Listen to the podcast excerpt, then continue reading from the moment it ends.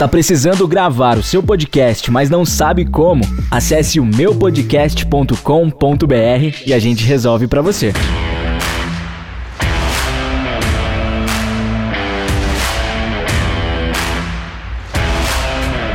Vai começar o Staffcast, um podcast exclusivo com bastidores dos melhores eventos do Brasil.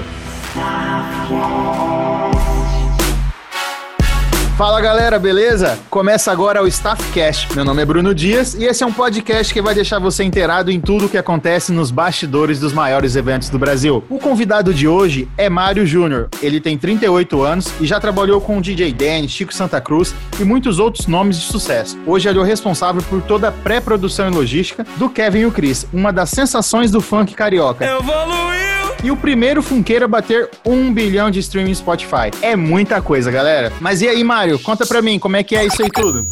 Fala, Bruno, tudo bem? Obrigado pelo convite. É, eu estou muito feliz de trabalhar com o Kevin. Estou fazendo oito meses agora. Sempre só trabalhei quatro meses, né? Porque por causa da pandemia. Estou torcendo aqui que, que acabe tudo isso logo, que a gente comece a trabalhar, todo mundo, e faça todo mundo trabalhe bastante, faça bastante show. Vai brisa, não vai, não quer ver o play, não tem bozão que vai mexer, seja no Lins no PPG, pode começar a descer. Essa pandemia aí veio, né, cara? E, e assim, teve uma reviravolta muito muito grande, hein? Mas eu quero saber de você, como é que você foi parar aí no Kevin Clis? Como é que você entrou no meio, né, no meio artístico, nesse uhum. meio de produção? É, eu faço, eu fazia faculdade de publicidade, né? Eu me formei, mas na época eu era estagiário e eu sempre gostei de rádio e pintou uma vaga de estágio na Rádio Transamérica. E eu entrei lá como atendente na rádio. Falaram, ó, atendente aqui vai ficar no máximo três meses. Eu falei, ok, eu sempre gostei de desafios. E eu comecei a criar vários programas na rádio. Então, o programa tinha música, eu comecei a criar programas, criar brincadeiras dentro do programa programas e ali eu comecei a crescer aí me botaram para produção da rádio para trabalhar com eventos também e depois eu virei programador da rádio uhum. programador musical da rádio e eu comecei ali na produção eu comecei fazendo vários shows e tal e eu vi aquela galera tudo de preto que a gente a rádio Transamérica é mais pop né então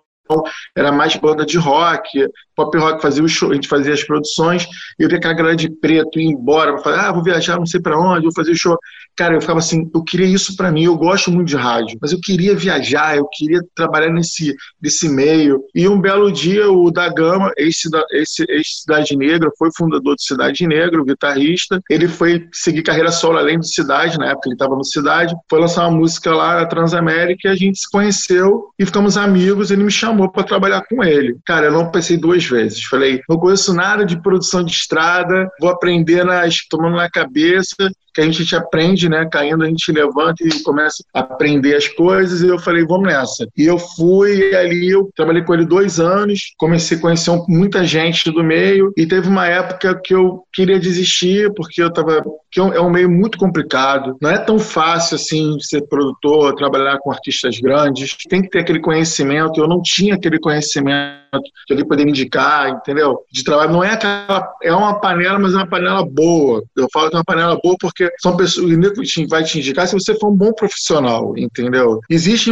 aquele que indica, a pessoa já ah, é meu primo, vai lá trabalhar comigo e tal, mas não tem experiência nenhuma. Nesse meio, eu acho que não. Tipo, a galera é boa, então indica, pô, tem cara que é muito bom, vai lá trabalhar e tal. Mas eu, eu não tinha muita experiência na época e eu fui, comecei a querer trabalhar em plataforma, cara. Eu fiz curso de plataforma para gerenciar uma hotelaria dentro da plataforma. E quando eu me formei, lá eu aprendi como lidar com equipe, liderança, então etiqueta, muita coisa que eu, que eu posso usar para produção, entendeu? Muita coisa que eu aprendi no curso. Aí, no dia, cara, eu sou católico, minha mãe também, aí eu ganhei mandar meu currículo para 10 empresas, para plataforma, minha mãe falou assim, ó, reza para Deus, vê qual é o seu destino e vai nessa. Cara, eu mandei meu currículo, menos de uma hora, Rosa de Almeida, empresária, que era empresária do da Gama, ela foi empresária do Cazuza, foi junto com o Mário, Mário, Mário Almeida, que é o marido dela, eles trabalharam juntos e nos Cazuza, no Ney Mato Grosso, cara, vários artistas. E assim, Emílio Santiago, aí ela foi e falou: ó, tem uma artista aí, Isabela Taviani, ela, ela é MPB, você quer trabalhar com ela? Aí eu falei: ah, vamos nessa. Ó, vai ter experiência de três meses, tudo experiência de três meses. Eu falei: vamos lá, vamos desafio. Eu fiquei oito anos trabalhando com ela. Nossa. E dali eu trabalhando com ela, a equipe dela só tinha monstro. Tipo, o técnico de som dela é o Ronaldo Lima, que é o técnico, tem Grammy latino e é técnico do seu Jorge. Aí, pô, aí eu trabalhei com a banda dela é a banda base do The Voice Brasil, entendeu? Então, assim, e são Só os produtores. Monstro, né? Só monstro. O meu técnico de luz é o Arthur, era o Arthur Farinon, que fez Tribalistas agora, faz com o Milton Nascimento. Então, assim, eu aprendi muito com essa galera. E dali, como eu te falei, a indicação. Aí eu comecei a estudar muito, eu não sabia, eu não era produtor de de palco, fiz curso de produtor de produção de palco, e ali eu comecei a trabalhar com muitos artistas. Hum. Então eu fiz, é, tipo Santa Cruz, eu fiz Tom Sub do Fred, que era produtor do Tico, eu fiz, fiz o, o, Tico, eu fiz é, Maria de Castro, Tereza Cristina, Sérgio Lorosa, Edu Ribeiro, e uma coisa que eu gostei muito, eu trabalhei como Carmen Manfredini, eu fiz um show da Carmen Manfredini, foi 50 anos de Brasília. Carmen Manfredini é irmã do Renato Russo. Então, assim, para mim foi que eu muito fã do Legião Urbana. Não, eu também. Conheci a, mãe, pô, conheci a mãe, conheci a mãe do Renato, o filho do Renato, entendeu? E trabalhei com a irmã dele cantando especial, homenagem a Brasília que eu gosto muito de Brasília, é os 50 anos de Brasília e cantando músicas do, do Renato. Então, assim, para mim foi muito bom, assim, e eu sempre trabalhei com MPB e com rock. Aí eu fui, no ano passado, eu trabalhei com a Alice Caime, sobrinha, é neta do Orival Caime, e eu fui em 2019 eu queria mudar meu área. falei, cara, eu quero, quero trabalhar com funk, nunca trabalhei com funk. Muita gente falava, ó, oh, funk é roubada, funk é não sei o quê, trabalhar com funk não é legal. Eu falei, não, se é legal ou não, eu quero, eu quero aquelas que eu te falei pra você, eu gosto de, eu gosto de correr riscos, entendeu? Eu gosto, de, eu sempre fui competitivo, uhum. eu vou falar, vamos nessa, eu vou querer. Aí eu liguei para um amigo meu, Maurício, Maurício Matos, que é produtor do, do Denis, produtor executivo. Falei, Maurício, pô, tiver alguma vaga aí para algum artista do escritório, que é vinil e tal, trabalhando no Denis, tiver oportunidade, não, beleza, eu te falo. E no dia do meu aniversário ele me ligou, me chamando para trabalhar na logística do Denis. Porque o Denis tem tanto show, cara, que não tem como um produtor de logística cuidando de tudo. Que o Denis faz muito show, ele tem três equipes, então assim, é muita coisa. Então, aí me chamou, eu comecei a dividir junto com a, com a Thalita, é, oito meses trabalhando lá no Denis. Aí eu recebi uma proposta da agência K2L, que é a Camila Fialho, que foi empresária da Anitta, e é, me chamando para trabalhar com o Kevin. Lá o escritório é a K2L e a Adpar, são duas empresas que tomam, que são os, são os empresários do Kevin. E eu fui assim, eu entrei, no, na semana que eu entrei, o Kevin já tinha cinco shows. Então, assim, ele estava numa média de 23 shows por mês. Você já começou já, eu, na, já no espírito, né? No espírito. E assim, eu, eu, eu, fui, eu fui contratar para ser logística, tá? Para cuidar só da logística. Aí eu fui assim, cara, no início eu fiquei perdido, né? Eu falei, caraca, muita coisa, não, vamos lá. Eu não conhecia ninguém, vamos lá. Porque assim, eu aprendi, Bruno, é bem, é muito difícil você trabalhar, você vindo da MPB, a logística é muito complicada chegando no funk. Eu, quando eu cheguei no Dennis, eu fiquei perdido, porque é muita informação, é muita coisa, é bem diferente do da MPB e do rock. É, saber administrar aí, toda essa informação aí que é o... Justamente. Quando eu cheguei cheguei no Kevin, já cheguei um pouco mais tranquilo. Falei, cara, é muito show, mas dá para administrar legal, dá para administrar. Então, fiz tudo direitinho e aí depois começou, eu comecei, eu fui num evento do Godzilla, Godzilla Festival, fui para a estrada com eles, aí comecei a ir a alguns shows, aí o escritório, ó, então é ideal você viajar também com ele. Então eu faço tudo, faço a pré, cuido também da, bato antes também a, a pré-produção, a técnica também. E na estrada são dois produtores, eu cuido mais da minha equipe técnica, do balé, e tem o NEM, que é o, que é o produtor também, que fica mais com o Kevin, que cuida também junto comigo. Ah, legal. É só para dar uma contextualizada ali é, para o pessoal que está escutando a gente, a logística né, envolve várias coisas, desde o transporte, horário de chegada, hotel, enfim, é só para dar uma clareada aí para quem não é do meio, né? Tá ouvindo, enfim.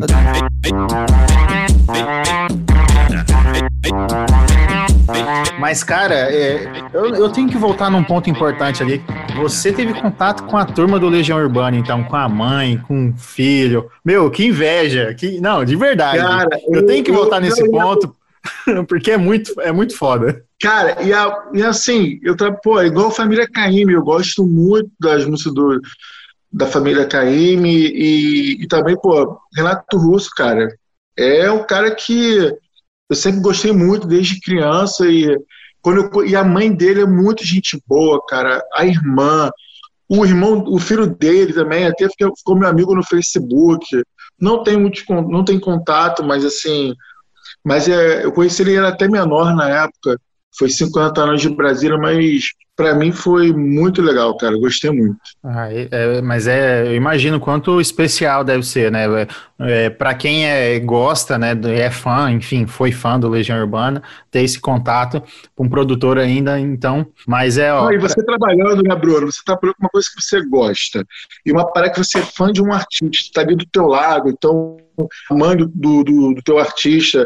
Que assim, por exemplo, eu sou muito fã da Blitz também e minha mãe eu nasci junto com. Eu, eu nasci na mesma data do aniversário do Evandro Mesquita. Então, desde criança, minha mãe falava: Ah, tu faz aniversário com o Evandro Mesquita. Ah, tipo, eu fiz Rock in Rio com a Blitz, junto com a Alice. Conheci, pô, fui na casa do Evandro Mesquita, entendeu? A mulher dele tem meu sobrenome, me chamava de primo. Então, assim, essas coisas que é bem legal, entendeu, cara? Você fica eu nunca fui amigo de artista, assim, nunca fui. Eu acho que até na produção, a gente não pode ser amigo de artista. A gente tem que, ter, tem que dividir. Eu vim até na entrevista do Panda com você aí, vou mandar um abraço pro Panda, super gente boa, meu amigo é, Panda. Panda. E é verdade, a gente não pode misturar as coisas, entendeu?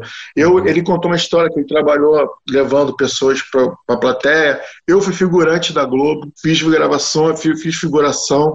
Então ali também a gente não pode falar com artista, a gente não pode ter aquele contato. E isso é bom, mas assim, eu, eu falei pro Evandro, eu falei, ah, eu não ia falar, mas eu falei, pô, Evandro, eu estou junto contigo. Então, pô, então, ele, pô, que maneiro. Então, mas isso é legal na, na área de produção, né, cara? Você trabalhar uma coisa que você gosta, você vê um artista que você é fã. Eu sou muito feliz, eu amo o que eu faço. Cara, eu, eu, isso que eu ia te dizer, eu amo o que eu faço, eu gosto demais, eu sou produtor de eventos também há vários anos e, assim, de verdade, eu não é. Tem muito emprego, que eu já passei por vários empregos que, pô, você levantava uhum. de manhã e falava assim: caramba, cara, vou ter que ir, sabe? Eu não, chega os dias de evento, é uma correria, eu fico sem jantar, fico sem dormir, é o WhatsApp isso não aí. para, mas olha, é uma coisa. Para mim, para mim particularmente, é uma coisa muito satisfatória é, você planejar, executar e na maioria das vezes dá certo, né? Porque tem, sempre tem uns perrengues. É verdade. Esse ponto que você falou em relação produtor e artista é muito importante, né? Porque a pessoa só vê o glamour, né, da profissão. Ela vê é a, o Mário envolvido com vários, vários artistas, enfim. É, tem toda um, uma uma ética ali, né? Eu não sei nem se a palavra ética é a certa, mas assim, uma postura, uma postura, né? De você se comportar é no seu trabalho. Você está ali para trabalhar, né? É fato. A pessoa não confundir produção com diversão. Isso rola. Com amizade também, né? Tipo, ah, você trabalha com artista, ah, não, então você é amigo do artista. Não, eu não sou amigo do artista. Uhum. Eu vou falar o que é necessário. Tipo, Sim. o Kevin, eu não, não fico mandando mensagem pro Kevin, Kevin, como você tá, que não sei o que e tal. Não. Vamos falar de trabalho, a gente vai falar de trabalho, entendeu? E é isso, é profissionalismo, entendeu? É a mesma coisa. Você não vai ficar ligando pro teu chefe, se fosse trabalhar outra coisa, pro teu chefe, e aí, chefe, tudo bem contigo? Não sei o quê.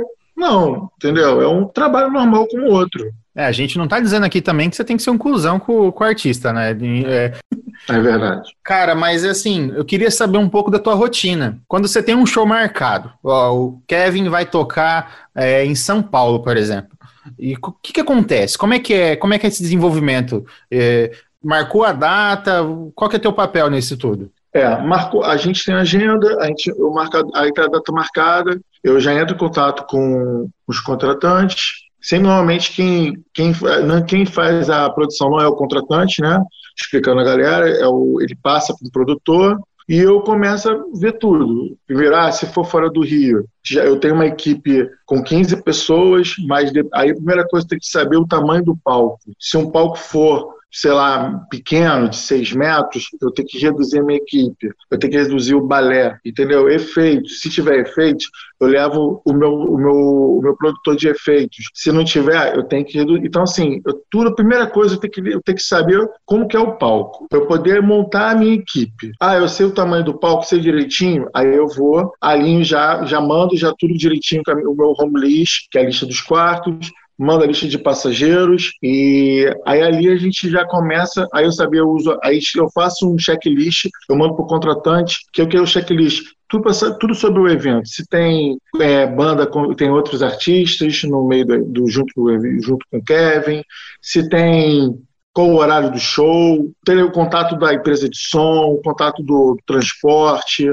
tudo direitinho para chegar na hora, quando, quando eu montar o meu cronograma, já tem tudo ali alinhado, entendeu? Assim, eu, às vezes é, é complicado que a gente quer fazer com antecedência, que eu sempre aprendi, é tipo, o ideal é a gente sempre fazer o cronograma duas semanas antes do evento. Mas, cara, é muito difícil. Os contratantes, a produção não passa, você que é produtor, você que vocês passam pra gente, que é difícil, cara. É muito a difícil. Brigando, a gente fica brigando, querendo saber como tá o camarim, e o produtor não fala, a gente fica aquele desespero, entendeu? Quer resolver nosso, nosso cronograma, e, e o, a nossa equipe fica, o cronograma tá pronto, e você não depende de você, depende do produtor produtor, entendeu? E a gente não tem essas informações. Eu fico, caraca, eu tenho que saber a luz, quero saber isso, quero saber como está o hotel, se já, está pronto, já está certo o hotel. Então, assim, é meio complicado. Mas, assim, é, é muito difícil. No, na MPB e no rock, Bruno, é muito mais fácil. Eu montar minha produção em duas semanas. Era muito tranquilo. Mas no funk, no sertanejo, às vezes o Kevin faz show, tem muito sertanejo também. Cara, a gente demora, a gente ficar penando, sabe? É tipo, às vezes eu fico com a produção pronta em três dias faltando o evento. É uma correria. Te entendo, tá cara. eu te, te entendo realmente. Aqui a gente tanto faz os shows, né? Faz a produção, uhum. quanto vende, enfim, trabalha nas duas pontes, né? A gente contrata e também executa. Então, é, sabendo como é que é esse lado de pré-produção, eu tento ao máximo é, deixar o, o trabalho do meu outro colega mais fácil, porque eu, você, quando você sente na pele, né, como é que é, como que isso é, é vivido, você facilita. É isso, tipo, é, eu sou muito assim, eu, eu tento sempre não atrapalhar também. eu sei que o produtor tá lá todo atolado, com muita coisa, mas também eu fico não, eu não fico botando muita pressão, entendeu? Eu só quero saber as informações que eu posso resolver ali para mandar meu cronograma. Depois eu desenrolo, quando chegar lá, a gente desenrola, eu não fico muito botando pressão, aquele cara caxixa, tipo, cadê a informação? Cadê a informação? Não. Se, se manda as informações, se, se, eu puder adiantar alguma coisa, eu adianto, já mando para a minha equipe, porque a pressa sendo montada bem antes é bem melhor. Isso. Mais ainda, agora eu viajo, então assim, então eu viajo, eu viajo bem mais cedo do que o artista. Gente tem que chegar lá, tem que estar tudo certo. Então, eu, uhum. eu sou uma pessoa que eu confiro tudo. Tipo, eu ligo, a, me, a empresa me passa o nome dos motoristas. Eu ligo para o motorista sempre antes, entendeu? Para confirmar se realmente está tudo certo. Que já aconteceu de a empresa me passar o telefone do motorista e eu ligar para confirmar o cara, não, não sou eu não, é o fulaninho. Eu, cara, não é aí eu tenho que ligar de novo para a empresa, aí, quem vai ficar no lugar do fulaninho? Porque ele acabou de falar para mim que não vai ser ele. Então, assim, tem esses problemas que você tem que conferir. Hotel também, já aconteceu vários problemas. Está tudo certo no hotel e chegando na hora não está nada certo. É, isso então, acontece. assim, que, então eu faço sempre isso antes para poder viajar no dia seguinte. E eu não durmo, eu fico. Já estou 10, 10 anos no mercado, mas eu nunca consigo dormir tranquilo. Eu tenho viagem no sábado, eu tô na, hoje é sexta, por exemplo, eu não durmo, cara. Se eu dormir duas horinhas, é muito. E você falou que ela, você não dorme, eu também não durmo. Minha mulher fica falando para mim, ah, você, agora na quarentena, né? Tu acorda tarde, está cansado. Eu falei, tudo bem, mas se eu, se eu não dormir for trabalhar, eu vou estar com disposição, porque eu fico naquela adrenalina, entendeu? Então, eu não durmo. É, eu fico naquela adrenalina braba que eu gosto, eu gosto disso. Mas galera, ó, para quem tá escutando a gente e, e, por exemplo, ah, quem é Kevin, o Chris, né? É Kevin que fala, né? Tô errado? Kevin o Chris. Isso. Kevin o Chris, né? Quem é? Eu vou colocar um trecho da música aqui, que, se eu não me engano, você me corrija, tá, Mário?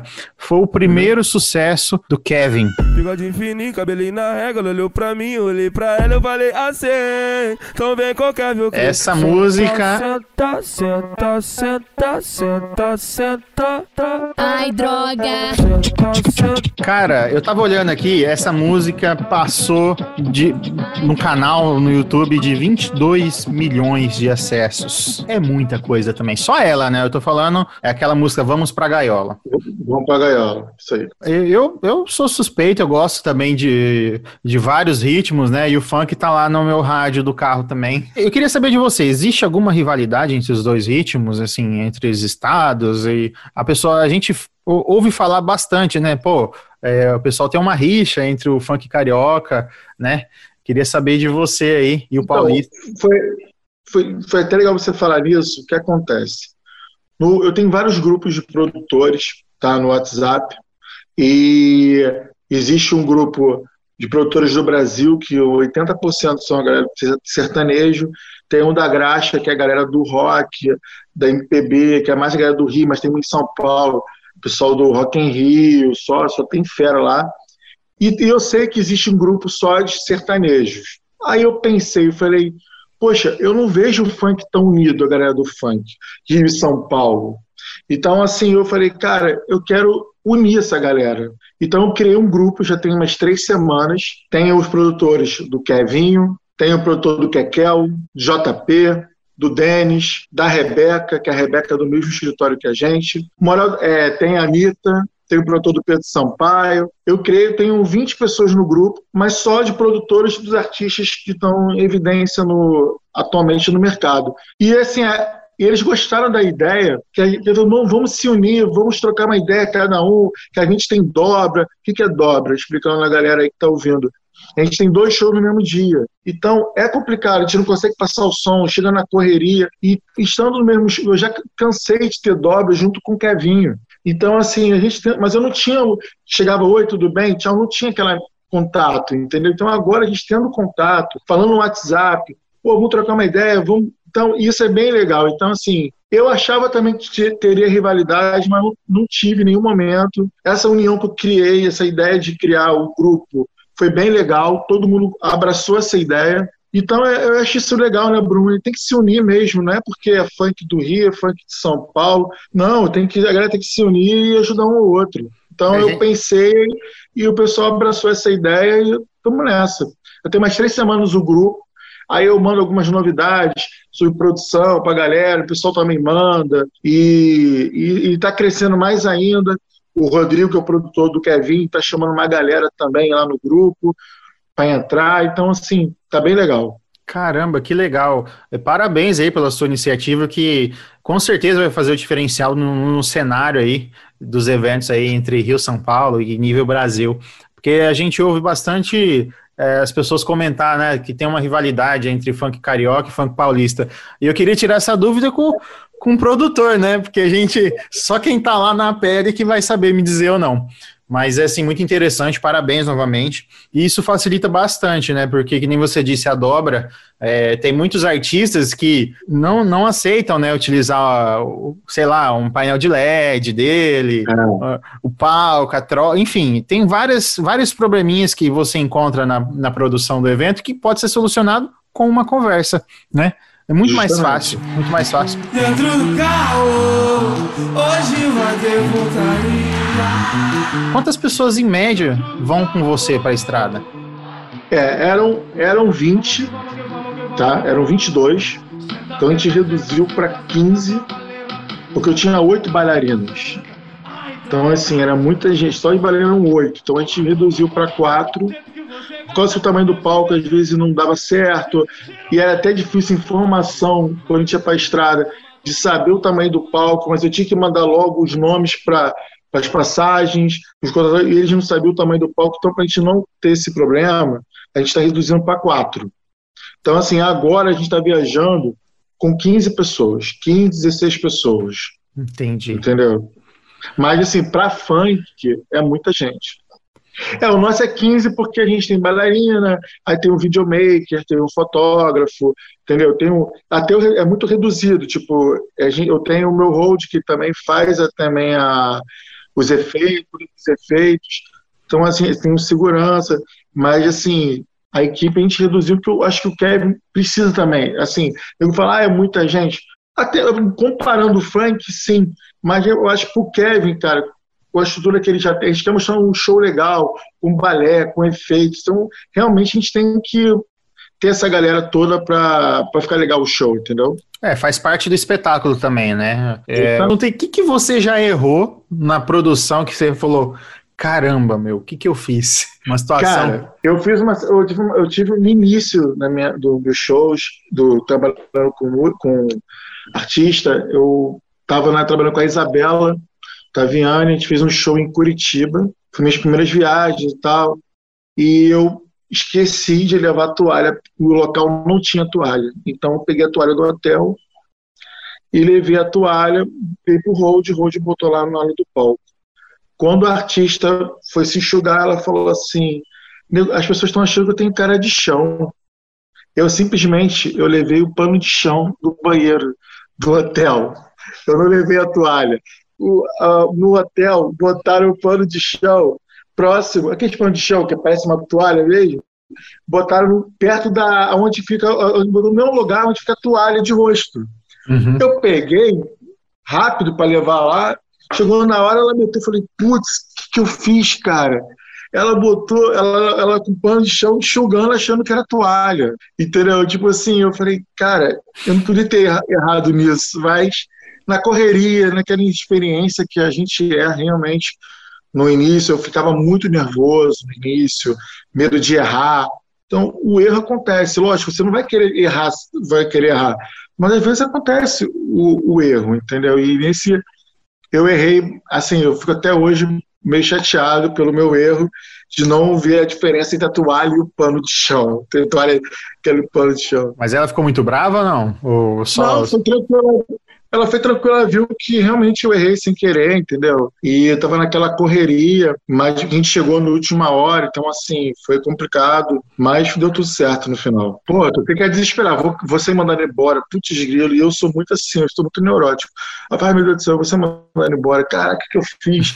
Que eu, sou, eu, eu sou muito exigente comigo mesmo, entendeu? Eu não gosto, eu sou muito chato, eu não gosto de errar, então assim, eu fico naquele naquela eu penso mil coisas, então assim, eu fiquei muito, no dia eu fiquei muito chateado comigo mesmo, mas no final deu tudo certo. Diz para mim, quando você fala para alguém que você faz a produção de um dos principais funkeiros do Brasil, o que, que as pessoas mais te falam ou te pedem? É, pedir ingresso às vezes, né? Falar, ah, quando tiver um evento legal, quero ingresso. Falou isso. Ó, quero ir. Carnaval, quando souberam que ele fez camarote aqui no Rio, nós fizemos três camarotes aqui no Rio, na Marquês de Sapucaí, todo mundo pedindo ingresso, gente. Camarote, Marquês de Sapucaí não é, é muito difícil, não tem jeito, entendeu? Mas assim, não, as pessoas ficam perguntando como ele é, se ele é gente boa, e eu falo, super gente boa. O Kevin é um cara, é um artista, Bruno, que me surpreende muito. Ele é um cara, não é aquele, tipo, ele só tem 23 anos, ele não é artista, ele não é aquele artista que fica doidão. Sabe? Tem artistas, lógico, que acontece, tipo, um monte de mulher no camarim, festa. Não, ele quer fazer o show dele e quer ir embora, entendeu? Então, assim, se chegar alguém na rua pedir pra tirar foto, ele vai tirar numa boa.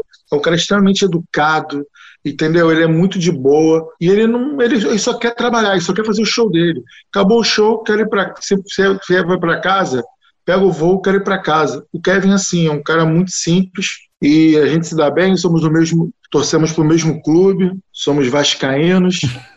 Então, é, aí o tio, o tio dele é um segurança, o tio dele também é segurança e é vascaíno. Então, assim, Pô, a gente se dá muito bem, a gente fica até brincando que vai no jogo do Vasco e tal. E eu dou muito bem com ele, e assim, e é bem legal isso. É um cara muito simples mesmo, não é um cara que gosta de ostentar, não, não trata mal ninguém na equipe, nem fã, ninguém. É um cara muito tranquilo, eu gosto muito de trabalhar com ele por esse motivo, pela simplicidade dele, entendeu? Não, entendi. É um cara muito do bem. É, qual que foi o maior evento que você já participou da produção, assim, que você fala? fala então, já... eu fiz um, eu fiz uma, eu fiz a abertura do Brasileirão de 2017 na, no estádio do Corinthians. A gente teve que levar músicos, bailarinas, eu fui com 350 pessoas aqui do Rio para São Paulo. Eu fiz, a, eram, três, eram três produtores, eu cuidava todo da logística. É 350 e, pessoas mesmo, é isso? 300, 350 pessoas na equipe. Eu fui com seis ônibus leitos para São Paulo. Então, assim, cara, foi uma loucura para três produtores. Nós chegamos lá com 350 pessoas, tinha umas regras do, do Corinthians, não podia de camisa verde, porque é Palmeiras. Lógico, né? Esse cara também, não, né? É, entendeu? O negócio era só preto e branco. E assim, aí era loucura, 350 pessoas. Tinha nego de camisa rosa, tinha nego de camisa branca, de verde. Aí, gente, tira a camisa. E o pior, tinha um ônibus que era verde, todo verde. Aí eu, cara, ferrou. Não, se não era para vir, se não era para ir com a camiseta verde, imagina chegar com um ônibus, né? imagina né? um ônibus. Aí eu falei assim, cara, como a gente vai chegar bem cedo para passar o som, vamos com esse ônibus verde e, na, e lá eu vou me virar. O que eu fiz? Aluguei duas vans para pegar o pessoal para marcar um ponto de encontro. Então o ônibus chegou, a diretoria do Corinthians ficou pé da vida, que viu um ônibus verde lá, e falou: ó, pode ficar tranquilo que na hora do show, na hora do, do jogo, não vai ter esse ônibus. Então eu aluguei duas vans, o ônibus ficou a 3 quilômetros do, do estádio e a van pegou a equipe que está nesse ônibus e levou para lá. E assim, foi uma loucura. E, nós, e você, para ter uma noção, nós fizemos essa produção toda em uma semana. Nós fomos chamar para fazer a produção da abertura em uma semana. O figurino, o figurinista, que são da Globo, começaram a costurar no ônibus para ir no ônibus. Ficaram de madrugada, madrugada toda. A gente teve, teve que contratar umas meninas também Lá foram 24 meninas, por causa do, 20 meninas por causa do, de cada clube de São Paulo. Cara, foi uma loucura esse evento, mas no final, graças a Deus, deu tudo certo. E o pessoal gostou, a gente ia fazer no outro ano, mas não rolou, mas foi bem legal, foi uma loucura, foi um evento bem louco. Mas encontrei no festival, tô com 150, ritmo agressivo, de favela vai, vou pai, vai vai, descendo. Você, quando via ele, quando você viu o Kevin fazendo sucesso, você se imaginava, foi, pô, logo logo eu tô trabalhando com esse cara, ou nem era teu objetivo? Cara, não, então, assim, eu não imaginava que, né, pra mim, trabalhava com funk, mas eu fiz. O, o Denis tem o. Existe o baile do Denis, que é o evento do Denis, que ele convida alguns artistas para participar do baile dele. E eu, cara, queria muito assistir o show do Kevin. O Kevin participou nesse dia e eu queria muito ver. E, tipo assim, eu acompanhava as músicas dele, gostava. Aí depois eu descobri que ele era vascaíno, aí eu gostei mais ainda dele. Eu falei, pô, esse cara é vascaíno, eu gostei mais ainda. Então eu queria assistir o show dele. Eu tinha muita curiosidade de ver como como ele era, se ele era gente boa, se ele era tranquilo. E assim, Aí teve um outro show também, foi uma gravação do DVD do Safadão aqui no Rio, que o Denis participou, que o Kevin também. Aí eu assisti também, eu ficava aquela curiosidade de saber quem era ele, entendeu? Eu nunca imaginei que fosse trabalhar com ele. Depois que eu fui chamado, eu fiquei muito feliz, porque eu queria muito trabalhar, assim, trabalhar com ele, porque depois eu gostava das músicas dele. Eu escuto tudo, entendeu? De rock, de funk, tudo, que eu acho que o produtor não tem que ter preconceito musical, que a gente não sabe qual vai ser o nosso futuro, entendeu? Como, eu, como por exemplo, eu não imaginaria, eu, nunca, eu não imaginaria trabalhar, eu não me imaginava trabalhar com funk. E hoje estou trabalhando com funk e estou feliz e vou te falar, não gostaria de sair mais do funk, não, cara. Eu tô gostando muito de trabalhar com funk. E você lembra de alguma, de alguma história que você vivenciou que, pô, você não esquece nunca mais, assim, uma, uma história boa, assim, uma coisa que já que aconteceu nos bastidores e que te marcou, né, positivamente, assim, na tua carreira, que... Não foi nem show, assim, eu tava, trabalhava, eu trabalhava na, na época com a Taviane, aí tava de folga, isso me marcou muito que acontece? Aí a empresária do, da Isabela, na época, a Rosa, perguntou se eu estava de bobeira nesse dia, para numa festa com ela. Eu falei, tá bom, vamos. Ó, vem então, marca comigo em Ipanema e tal. Mas é que festa é essa? Aniversário do Frejá, 50 anos. Quer ir? Cara, Barão Vermelho, Frejá, outra banda. Aí tu chega, Bruno, tu chega, tu chega no evento, todos os artistas daquela época, dos anos 80, Frejá, Pequeno Cavadão, que sou muito fã. Tu vê aquela galera toda do teu lado, tipo, bebendo contigo, conversando contigo. Eu fiquei, pra mim, marcou muito. E graças a Deus eu trabalho com música. Tipo, eu fui numa festa, aniversário de 50 anos do Frejá, o Frejá falar pra mim, obrigado pela sua presença. Pra mim foi inesquecível, entendeu? Eu falei, cara, eu nunca vou esquecer. Eu falei, pô, eu falei, cara, eu fiquei muito feliz. É igual é igual a minha primeira viagem de avião, eu fui para Brasília, eu trabalhava com o Dagama, o Dagama foi fazer participar de um projeto chamado Zactar, era uma banda formada por pessoas com deficiência física e mental. Eles tocavam muito e tinham várias participações de vários artistas. Biquíni Cavadão, o Rapa, Tribo de Já, o Dagama. E quem, quem ajudou no estúdio, tudo foi o Nat Roots, foi o Alexandre. Certo. Vocalista do Nat Roots. E eu sou muito fã do Nat Roots. Meu primeiro CD que eu ganhei foi do Nat Roots. Então, assim, eu cheguei, pô, ir no estúdio, do, ir ficar no estúdio do Alexandre, conhecer o, o pessoal do Nat Roots, conhecer, cara, Biquíni Cavadão, o Bruno do meu lado na van, no, no projeto, Bruno vocalista do, do, Kid, do, do Biquíni, junto com o Coelho do Biquíni. Para mim foi outro, outro evento que marcou o Rapa, foi a primeira vez que eu assisti o Rapa. Falcão, o meu quarto ali em frente ao quarto do Falcão. Pô, era, é assim, foi uma coisas que aconteceu na, na produção que eu fico muito feliz, porque é, são coisas que eu nunca imaginaria que acontecesse isso comigo, entendeu? Uhum. Não imaginava. Assim, então é, é prazeroso você trabalhar com pessoas que você é fã e, e tá ali do teu lado, entendeu? Então isso marcou muito a minha vida, esses shows assim.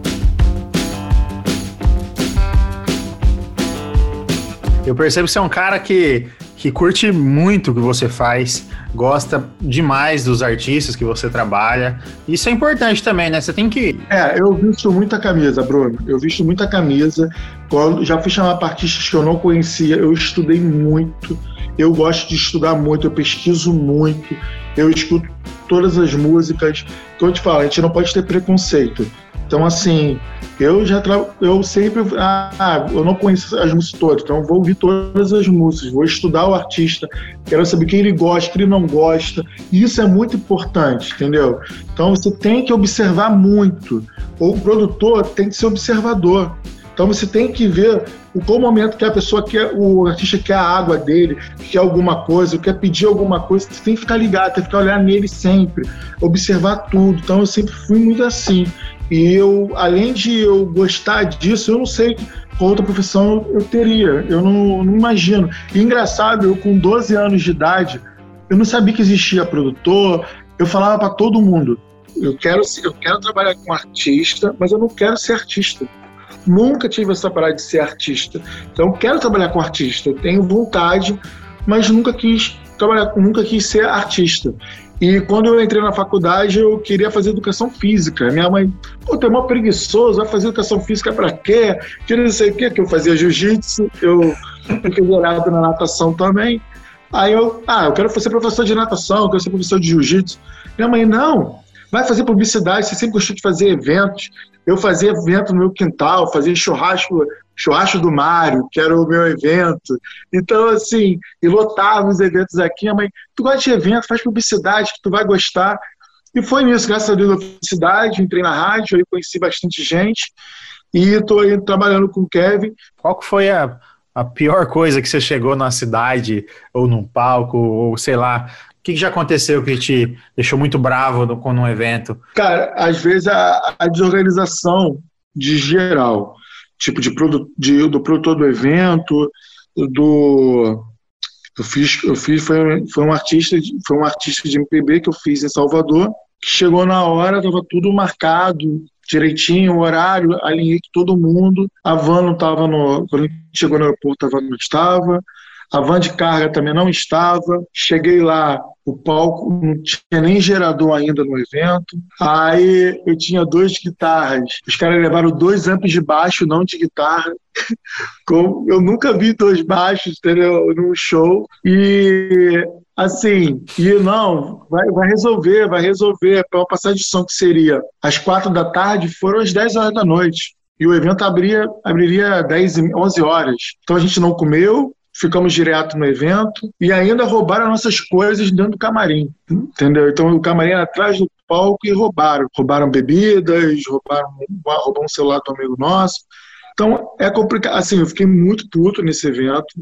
Sempre rola, assim, às vezes, ô Bruno, um motorista dá um mole. Eu, eu tive um show em Goiânia que o motorista simplesmente levou meu artista o hotel errado. Eu não estava com o meu artista, eu alinhei com ele, passei o cronograma, o hotel tal, direitinho. O cara simplesmente leva o meu artista pro hotel errado. Entendeu? Aí, tipo, o artista pensa que você errou o hotel. Não, ou então não tinha, não reserva, o hotel não estava reservado. Não, simplesmente o motorista, eu fico puto. Que você alinha a tua pessoa eu ligo, mando o cronograma, eu sou muito exigente com isso. Eu falo, ó, tá tudo certo. Você leu o cronograma? Não, tá tudo certo. E o, motor, e o, e o motorista vai, leva o teu artista pro outro hotel, cara. Entendeu? Então, assim, isso dá, isso dá raiva, cara. Mas eu nunca, assim, eu nunca gostei, de, eu nunca fui um cara de esculachar as pessoas. Nunca. Nunca eu, existe uma filosofia que muita gente falava assim para mim, ah, no início da minha, da minha profissão, você não vai trabalhar com artista grande porque você tem que ser grosso. Você é um cara muito gente boa. Cara muito gente boa, nego não dá valor. Tu tem que ser marrento, tu tem que se impor, tem que ser escroto. Eu nunca fui assim, cara. Eu chego, falo, eu falo bom dia, boa tarde para todo mundo, entendeu? Se o cara for flamenguista, eu vou usar o cara porque o cara é flamenguista. Então, assim, eu brinco, ah, outro time, eu, eu, eu sacaneio. Lógico, existe com respeito. Eu trato todo mundo bem. Se o cara me tratar mal, eu venho conversar, irmão, o que você está vendo? Vamos resolver? Assim, eu quero trabalhar porque eu faço o que eu amo, entendeu? Como eu já falei várias vezes. Então, assim, eu não quero tratar ninguém mal. E, e eu, e nem falar para mim que eu não ia trabalhar nunca com um artista grande, porque eu, tinha, eu era muito gente boa. Então, assim, eu vou continuar sendo gente boa. Eu não vou tratar ninguém mal. Eu fico chateado, às vezes eu fico puto, mas eu penso, não, eu não vou soltar os bichos em cima da pessoa, que é humano, cara, entendeu? A pessoa, às vezes, realmente, motorista, você sabe, às vezes os caras não dormem. Trabalha com um show, depois vai para outro show, os caras dormem uma horinha só, entendeu? E esse motorista estava trabalhando com outro artista, aí tiraram ele e botaram para. Então confunde realmente. Mas, lógico, tem artista que sabe que não quer saber disso, entendeu? Mas, assim, joga lá pro produtor. Mas, realmente, o meu foi, deu tudo certo, não teve problema. É isso que acontece. Então, você não pode ser grosso com ninguém. Tem que ser educado, tratar todo mundo com respeito. Não só o produtor, são carregadores, segurança, pessoal da faxina. Você tem que ser educado com todo mundo, cara. Essa história aí de produtor tem que ser cuzão, cara fechada, isso é passado. Eu, eu mudei muito a minha política de tratar, de trabalhar assim. Eu percebia que por conta da, do dia a dia, da, da correria, você acabava sendo é, mal interpretado, você acaba sendo visto como grosso. Então, assim, eu parei e falei, pô, não é assim as coisas, né? Eu, hoje eu sou, eu sou outra pessoa ao tratar é, tanto fã, chega muito fã perto para pedir as coisas, quanto para produtores, enfim, qualquer prestador de meu, todo mundo. A galera tá, tipo assim, eu penso assim, o pessoal tá aqui para trabalhar também, enfim, ninguém Justamente. ninguém merece. Acontece os problemas, acontece, mas tem muita gente que quer apontar o culpado na hora, mas não quer resolver. Então, não, não vai funcionar. Pô, aconteceu isso. Depois a gente vê de quem quer o prejuízo, de quem. Vamos resolver, pô. Então, não adianta. É, tem, produtor, tem, tem, produtor de pau que é marrento pra caramba, existe. Existe produtor, tem produtores aí que tem. Quando eu vejo que é muito marrento, não tem jeito, eu também sou marrento. Aí eu tenho que ser. Sim. Entendeu? Aí eu tenho que ser folgado igual a ele. Porque não tem jeito. Mas graças a Deus, assim, poucos produtores já eu enfrentei assim de muita marra.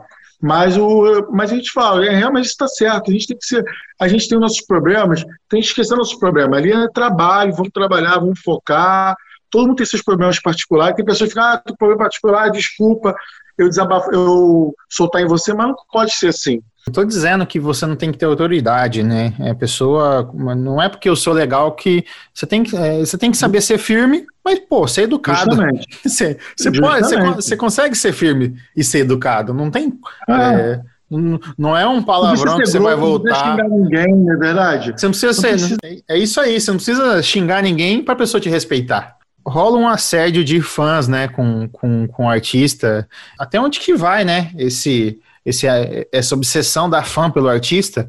E a partir de que ponto aí que você já vivenciou que, pô, tava incomodando? Sabe? O que, que aconteceu que você presenciou que estava incomodando o artista? E, e, gente, por ser o artista, é, o artista nunca é o cara que vai falar não, né? O artista não é o, é. é o cara que vai falar sim, e o produtor é o cara que vai falar não. O Kevin, como é festival, então assim, sempre existe limite de fãs. Então assim, a maioria dos festivais que a gente faz, ó, o próprio pessoal da produção fala, olha, só vai atender 10, 15 pessoas, tá? Não, tudo bem. Aí sempre a gente coloca antes, porque quando acaba o show o Kevin vai embora. Então ele vai tirar foto com o pessoal e tchau. A Isabela Otaviani, ela já era. O dela já era complicado, porque ela atendia no final do show e a Isabela, ela atendia 300 pessoas. Tipo assim, era uma loucura, que tinha gente de fila, ela ia atender. Aí teve um dia que ela estava com muita dor na coluna, eu falei, pessoal, ela já atendeu, eu peço desculpa, ela não está assistindo bem, então, no próximo show ela vai atender todo mundo, mas hoje não dá mais. Cara, eu fui xingado, entendeu? Tipo, fizeram comentários na internet, Digo, tipo, tratando, fala que eu tratei mal, fala que, no, que artista também, ela quer, o pessoal quer o dinheiro de volta porque o artista não atendeu ela.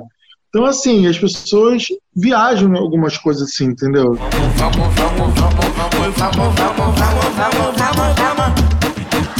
Cara, eu queria aqui deixar registrado meu agradecimento por você ter participado comigo nesse bate-papo. Para mim é muito importante ter vários profissionais de diversas áreas, diversos ritmos, enfim, é, contribuindo aqui, passando um pouco da, da sua experiência pro pessoal. Então, assim, mais uma vez, obrigado. Queria deixar o um recado aqui pro pessoal seguir a gente lá na, no Instagram, no arroba StaffCastBR, arroba Bruno Dias PR também. E você, Mário, deixa aqui o seu recado para quem está é, entrando no mercado, para quem está escutando a gente. Produção não é fácil. É como a, uma amiga minha falava, as pessoas pensam que produção é fácil, mas não é. Acho que não é qualquer um faz produção. Então você tem que dar o seu melhor. Comece a trabalhar com bandas pequenas, mas faça sempre o melhor também. Imagina que o teu artista ali é o melhor artista do mundo, porque ele sempre está alguém olhando e com certeza estude bastante, pesquise bastante. Eu sempre estudei muito, até hoje eu participo de workshops, eu participo de live, eu assisto as lives, e que isso é bom que você sempre vai aprender. Sempre na vida tem uma, existe um aprendizado. Então, for num show, observa como é o palco, como os, as pessoas trabalham. Isso é muito importante. É isso aí. Tenha também sorte também, que eu acho que tem que ter sorte também. Sorte e talento. E, né? Justamente, sorte e talento. E vamos nessa. É, você falou de um ponto aí que, uma vez produtor, você nunca vai no evento e com o olhar que você é tinha antes. Você sempre vai chegar lá, meu. Eu, pelo menos, eu sou assim, eu vou reparando em tudo. Desde a entrada. É, eu. É, eu já fui em evento, eu já fui num evento muito grande a nível Brasil, que eu. Do estacionamento até no, no na, na arena de palco, eu não fui revistado. Tipo, eu falei, eu fiquei assim, quê? Eu falei assim, eu falei pra minha noiva, eu falei assim, amor, você percebeu de uma coisa? Ela, não, falei assim, você sabe que a gente não foi revistado? Tipo assim, um evento é gigantesco, né? E é uma coisa que me chamou atenção, e eu fico reparando em painel de LED, posicionamento de seguranças, enfim, é, o cara, uma vez que entra nesse mundo de entretenimento, faz parte da produção, do backstage, ele, ele acaba vendo coisas que você se, toda hora você tá prestando atenção. É, no último show que eu fui pra assistir foi na Marília Mendonça. Eu tava em São Paulo, curtindo, passeando com a minha esposa. Aí eu vi que ia ter Marília Mendonça. Liguei pro Panda na hora. Panda, me arruma convite aí, Panda. Pô, aquele da Marília Mendonça, minha esposa gosta. Aí ele arrumou e eu, eu, eu não tinha assistido, nunca tinha assistido o show da Marília. Aí eu fiquei observando o palco, a produção, eu falei, cara, muito legal, que produção. O Panda lá também, tipo, show de bola. Então você, você fica observando, lógico que é bom você, você olha, você olha também os erros de algumas. Eu não vi nenhum erro, tá, lá no, na, na Marília, mas tô falando assim, é legal você ver os erros você aprender para não errar também. Pode acontecer. E você, você vê também que é muito bom aquilo ali, lógico que vai roubar essa ideia. Fala, Pô, fazer isso também lá no, na minha equipe. Pô, nesse show eu posso, posso fazer isso também. Igual o Chacrinha fala, nada se cria, né? Tudo se copia. Então, vamos nessa.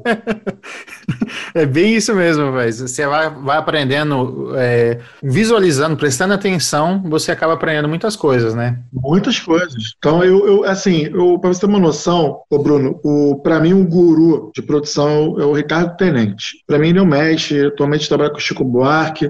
Eu não conhecia ele pessoalmente, e eu ouvia as pessoas falarem para mim, ah, isso em 2000 e 2007, 2008. Pô, o tenente ele leva a impressora para os shows. Então, assim, a pessoa que todos os shows levavam impressora para imprimir, para imprimir set list, que era aquela facilidade que hoje em dia as pessoas. Antigamente era tudo impresso. Então, assim, tinha que ir no hotel, tinha que ir na Xerox, tinha aqui para imprimir. Ele não imprime tudo na hora. Pô, o tenente fazia isso. Aí eu comecei, pô, tenente fazia isso? Eu ia, fui, eu ia lá, comprava impressora, levava impressora para os shows. Ah, o tenente, pô, eu falei, caraca, essa ideia é boa, vou fazer isso. Então, eu não estava olhando, mas eu escutava as pessoas elogiando o que ele fazia. Então, e outros produtores também, pô, o produtor fez isso, isso. Eu falei, pô, essa ideia é boa. Cara, eu vou fazer. Entendeu? Então, assim, por exemplo, eu vi, eu vi no, até no podcast seu com Panda da Bíblia que ele fez na Europa, entendeu? A gente vai fazer uma turnê na Europa ano que vem, ser esse ano. Lógico que eu vou fazer também na Bíblia. Lógico. eu vou falar do Panda. Meu, é, é isso. É, não, é, não é que tá copiando, meu Deus. Não tá é... copiando, é. É aprendendo, cara. É isso aí. Eu... vai ter um, vai ter um, vai ter um Exponeja se você, tá, você já Sim. sobre. Eu vou, cara. Eu vou assistir, entendeu? Eu quero, tipo, não é porque eu já sou produtor, trabalho com um artista top do funk, que eu sei tudo. Não, não sei tudo. Então eu quero aprender, quero ver. O Panda vai estar lá também. Tem o Sávio, que é da Grande Forró. Gosto muito dele. Eu vejo o que as pessoas estão fazendo, quero fazer o que eles fazem, que é bom, para poder, para minha equipe, atender a minha equipe, atender meu artista. E é isso, eu quero sempre aprender. Com certeza, cara. Gente, a gente fica por aqui. Obrigado por, por você ter escutado. Compartilhe esse podcast com quem você acha que vai ser interessante. Enfim, divulgue a gente. Tamo junto. Abração.